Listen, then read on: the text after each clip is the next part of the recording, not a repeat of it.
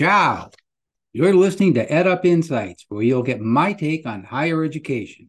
I'm Bill Pepicello, former president of University of Phoenix and higher ed vagabond. So let's get started. Well, podcastees, have you ever worked on a jigsaw puzzle without knowing what the final result will be? My wife does this all the time, and I am constantly amazed. But in looking at some of the articles about events in higher education recently, it occurred to me that sometimes there are dots, like puzzle pieces, that can be connected to give us some insight into what the puzzle of higher education will look like when we finish it. Specifically, there's a lot of commotion around for profits, not for profits, and whether the twain shall meet, or eliminate one or, or the other, or merge, or acquire each other, or transform into the next iteration of higher education. But in the end, it will all be about the business model. Well, you knew I was going there eventually, that the puzzle will reveal.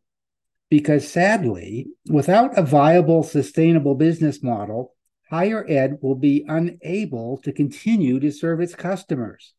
And that is because at the end of the day, higher education is a business and all the struggles we're witnessing right now is the writhing involved in birthing this new model. Hey, that was pretty cool.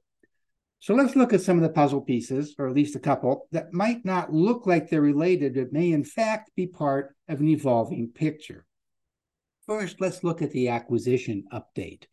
Um, in a recent opinion piece by Neal Hutchens and Frank Fernandez, they discussed, as have many others, the University of Idaho announcing last month that it will purchase the for profit University of Phoenix. And I know something about the University of Phoenix.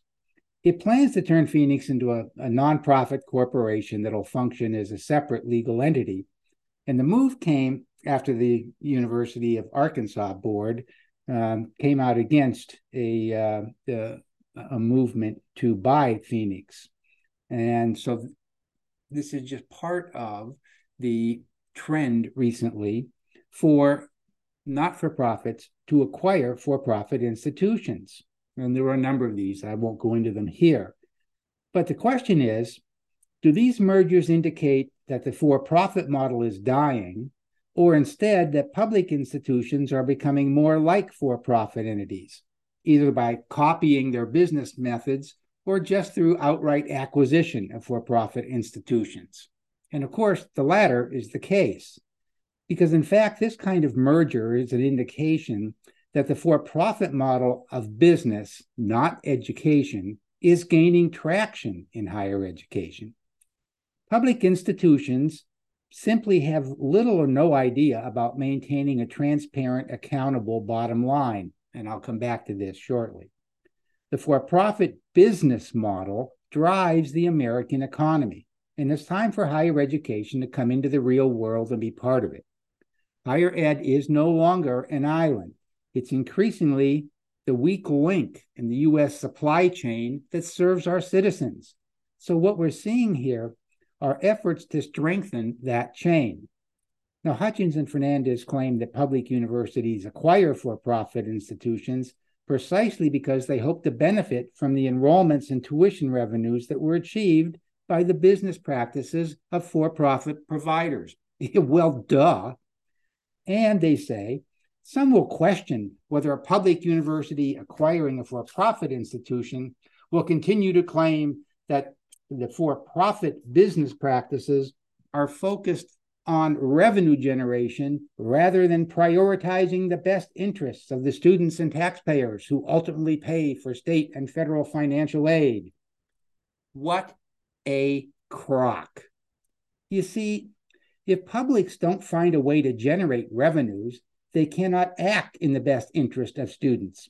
Why? Because they'll go out of business. This is what the American for profit model is all about. You generate revenue to continue to serve customers and expand and improve that service.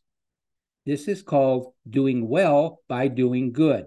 Now, let me repeat public universities need a for profit model in order to survive.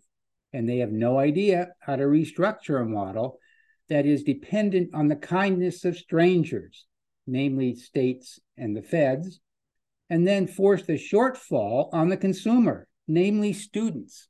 Now, you tell me, how is this continuing to burden students prioritizing their best interests? Okay, now let's look at another piece of the puzzle. All this misreading about how higher ed can stay open brought to mind another article, this one about the education business model of the Commonwealth of Pennsylvania. Now, in complete transparency, I was born and raised and got my undergraduate education in Pennsylvania. I also taught at Temple University and was a, te- a tenured associate professor there. So, that said, each year, Pennsylvania's legislature sends hundreds of millions of taxpayer dollars to four state related universities Lincoln University, Penn State, Temple, and the University of Pittsburgh. They have a special status that allows them to operate independently while receiving money from the state. But while state law dictates how the appropriation should be used, state lawmakers, government officials, and the public have little insight into how the money is actually spent.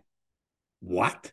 Well, it appears that the universities are not required to track their exact expenditures directly to appropriations which is likely why the statutory, uh, statutory sections allow them to also include, quote, other university accounts, unquote, so that it is reported in total and not uh, line by line.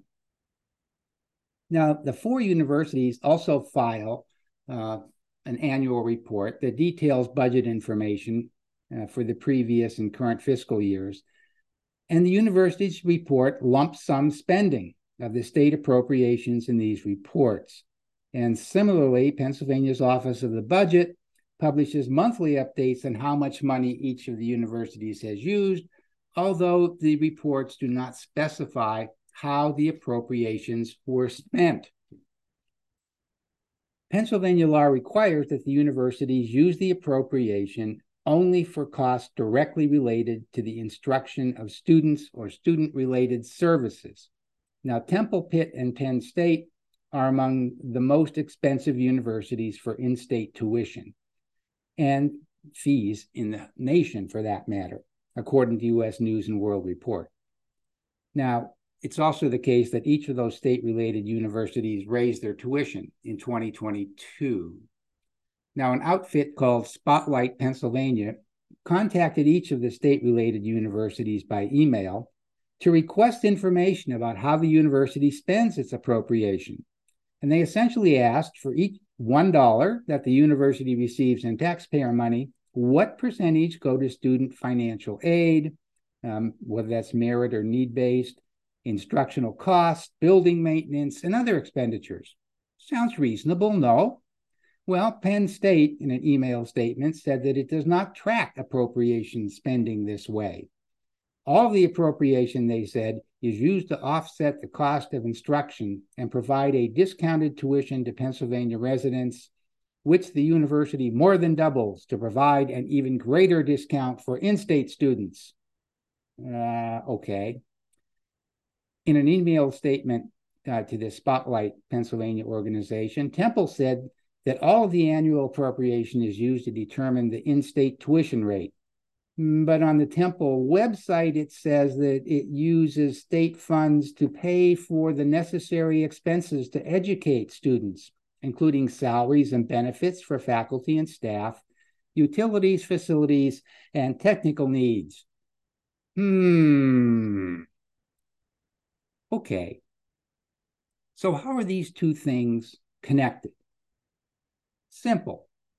Whether you're a fan of public for profit partnerships, mergers, acquisitions, and so on, the business model for these new hybrid institutions is transparent and under close scrutiny from state and federal governments, as well as accreditors. Now, I can tell you from experience, government oversight bodies, including accreditors, do not accept Oh, trust me on how I use revenues, including taxpayer money, as an explanation for expenditures. And you know what? the American public shouldn't accept it either. And how do these how do these two pieces of the puzzle give us any idea of what the puzzle will look like when we're done? Well, they don't, of course, but they give us an idea of what size and shape and color of additional pieces of the puzzle we might look for. Specifically, we should search for pieces that look like the rest of the economic engine of America, pieces that look like traditional higher education and its business model are the wrong shape and color. So maybe we should look at other puzzles that show how our economy functions to serve its citizens and take some clues from what the pieces of those puzzles look like. Okay, I think that's enough for today. So I will invite you to stay tuned to the next exciting episode. Ciao.